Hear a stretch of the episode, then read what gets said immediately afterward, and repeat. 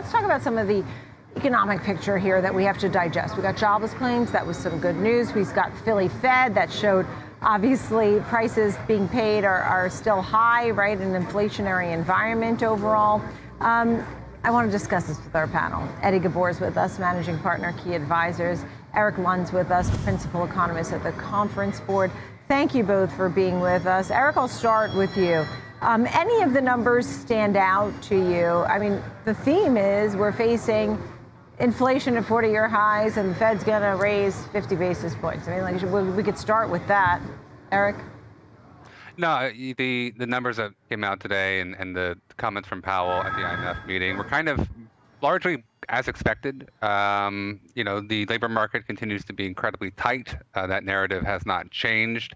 Uh, labor force participation rates are still low relative to where they were entering the pandemic. Um, so, you know, not not too much has changed in terms of the labor market according to these data. And in terms of the, the Philly Fed number, yeah, it ticked down a little bit, but it's still relatively strong, um, still positive. Um, but as you said, you know, the, the, the companies that were surveyed uh, noted that they're still struggling with prices. Right. So, what are your thoughts? Right. I mean, that is a big story here. And if you own a company, you're paying higher prices to move things from point A to point B. Energy is really high. You have wage growth. You got to pay for labor. Um, it's a really tricky picture, Eddie. Look, uh, this is we are heading into a slowdown right now. I think that is, and the slowdowns always start off really small. Of course, you see small changes uh, before it really starts to accelerate. The Fed has never, in history, in my opinion, been this late to the game in regards to a tightening cycle. And they've never tightened this fast. I mean, they're trying to get two and three years worth of hikes and tightening in a matter of months. I don't see how they navigate this without a very, very hard landing. Uh, we got bearish back in November, and uh, we told our clients, you know, I've been doing this for 20 plus years. This is the worst setup for stocks going into 2022 uh, that I've seen in my career. So we're playing it very defensive now. Because if the Fed truly is going to try to get inflation down to 2 plus percent, they're going to have to raise rates a tremendous amount of times. And I think the market's going to force their hand and the economy is going to force their hand to pivot. I think this morning the bond market was pricing in nine hikes. Uh, I don't see them doing that. I think the market will be down and the economy will be slowing so much uh, that they're going to have to make a decision whether they're going to put their blinders on and let the economy and market crash to get uh, inflation down or stop doing the rate hikes. So uh, it's a very dangerous time period right now for an investor, and that's why we think right now playing defense and waiting to see how these next few months play out are going to be very critical. Yeah, I mean, the question too is about inflation being so high and earnings. Earnings guidance has been good. In fact, we've seen some raises and some good news there. And Eric, I really start to wonder when the disconnect sets in. I mean, when you have inflation so high, can earnings and companies still perform? I mean, I guess some can that have pricing power, but I'm sure a lot will be suffering. Well, I mean, one of the things that we also saw in this Philly survey was that you know companies do appear to be passing on the price increases that they're seeing on the input side. Um, but you know, I think you're right. At a certain point, you know, there's there's only so far they can they can kind of carry that that that forward. Um, you know, in, in, terms of the slowdown in the U.S. economy, um, it's something that we're we're expecting to see as well. A lot of that's a function of what's happening in Eastern Europe. Uh, we've seen energy prices uh, really skyrocket, and agricultural prices are are really one of the primary um, forces that are driving uh, inflation, at least in March.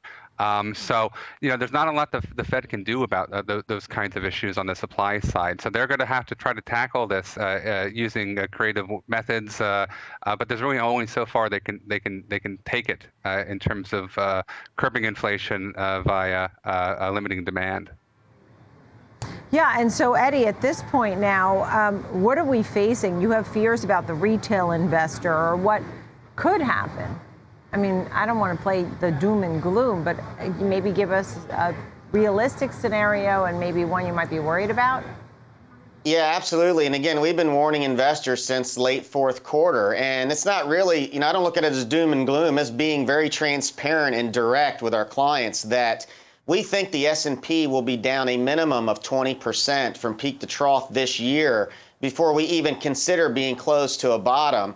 I think the VIX can get into the 40s by uh, summertime. And I think the 10 year bond is going to actually start going in the opposite direction once the Fed starts tightening because I think the economy is going to slow down faster than they're anticipating. Look, they continue to try to sell us on the fact that the economy's strong and they can navigate this without a uh, hard landing.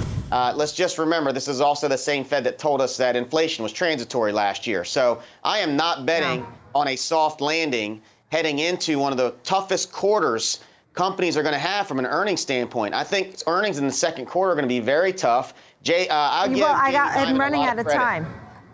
You said utility staples, healthcare is where uh, you need to be, you know, strategic. Eddie, quick. That's where we're positioned right now on the equity side because they're very defensive names and uh, they've held up quite well in this volatile market this year. yeah, Eric. Final thoughts. Um, just keep on watching those those those inflation numbers. That's that's a story here. Keep on watching Yeah. what's happening in Eastern Europe. That's a, a big that geopolitical dimension is is a big factor, um, and it's very unpredictable, uh, and it needs to be monitored carefully.